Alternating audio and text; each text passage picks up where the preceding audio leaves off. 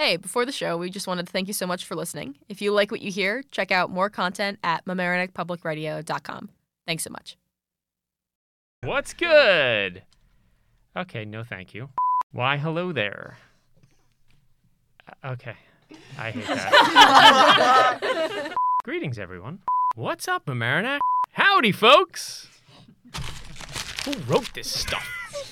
Are you serious? Why, hello there. That's your only line! What do you mean? That's your only line! Try a different language! Hello, this is Borat. Yag's a mess. Yeah, it's so easy. Why don't you guys try?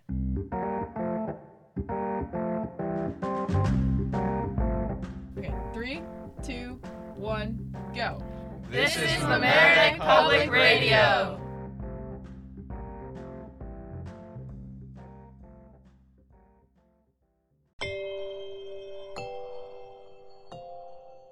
Good morning, and welcome to NPR's Before the Bell. I'm Sam Rob O'Hagan. In this season, we're bringing you news and updates on all things the war in Ukraine.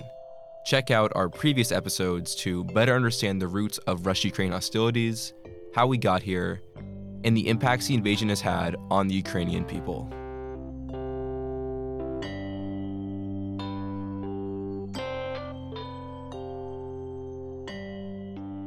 Since the beginning of the invasion, on February 24th, outsiders from all across the world have expressed their outrage.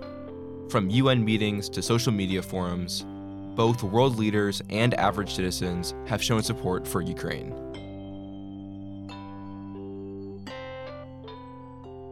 Today, with my fellow NPR student producer, Jane McNally, we are going over the voices that were the loudest at the beginning, but have since been silenced and suppressed the voices of the Russian people.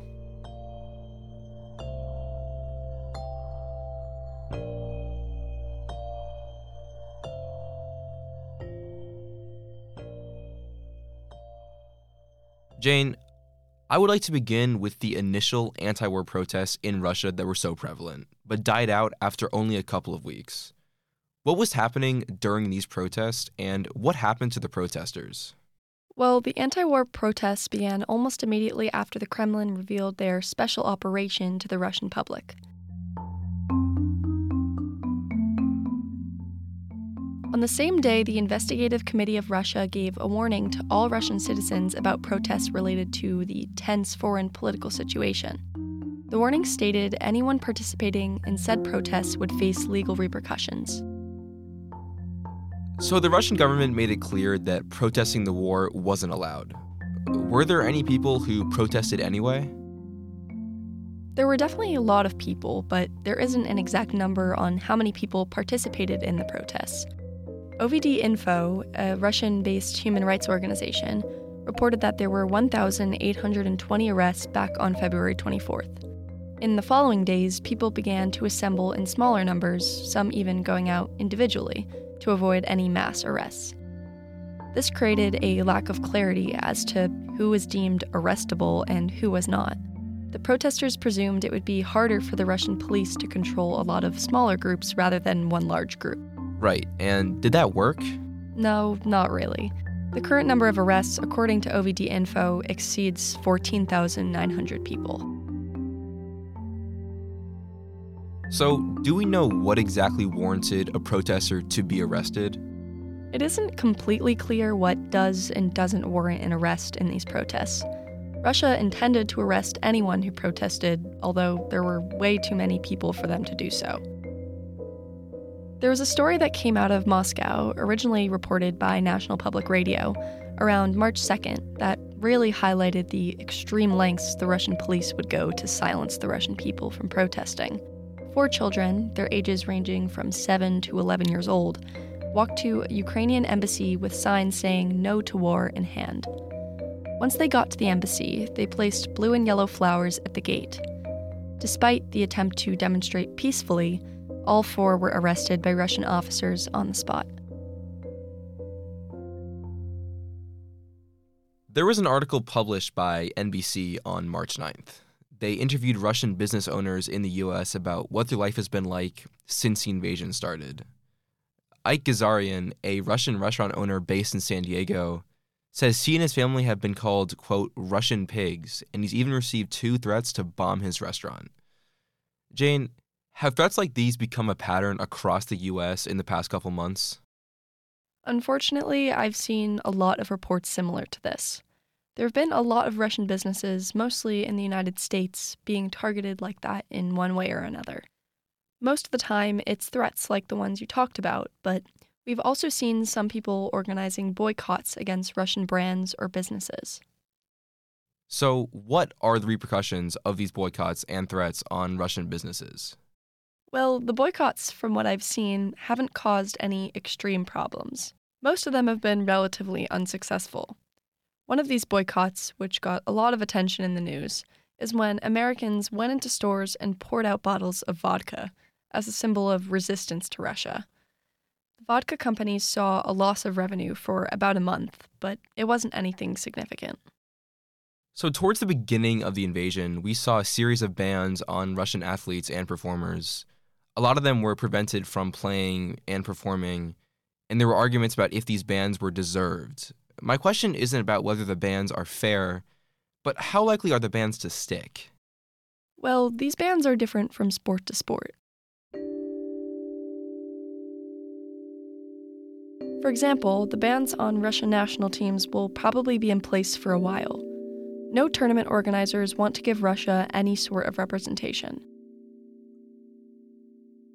For example, the IIHF, International Ice Hockey Federation, has banned both the Russian and Belarusian national teams from competing in any of its 2022 and 2023 tournaments, including the annual World Championships and Junior World Championships. Russia and Belarus have also been prohibited from hosting any of these tournaments. FIFA has also implemented a similar ban.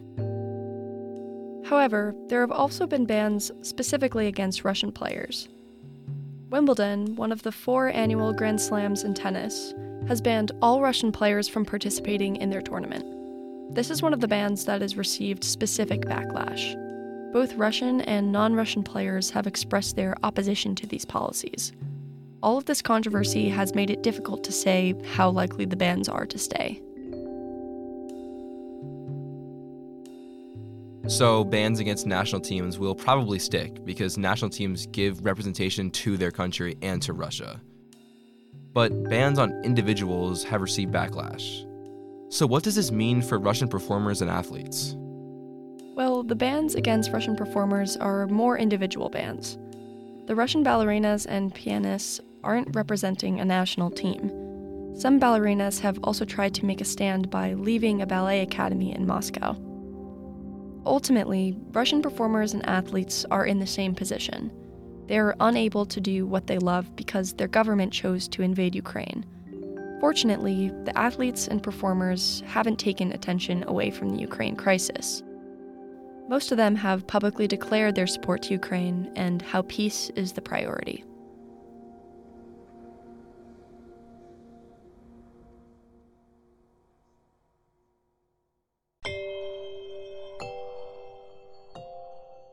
Taking into account how quickly things have been developing, it's important to stay up to date with what is going on and how things are changing. That's what we're here for telling the stories of the war, ensuring that we're all informed enough to have constructive conversations about the conflict. If you're interested in supporting those affected by the violence in Ukraine, check out the Ukraine Crisis Fund at my.care.org and consider making a donation.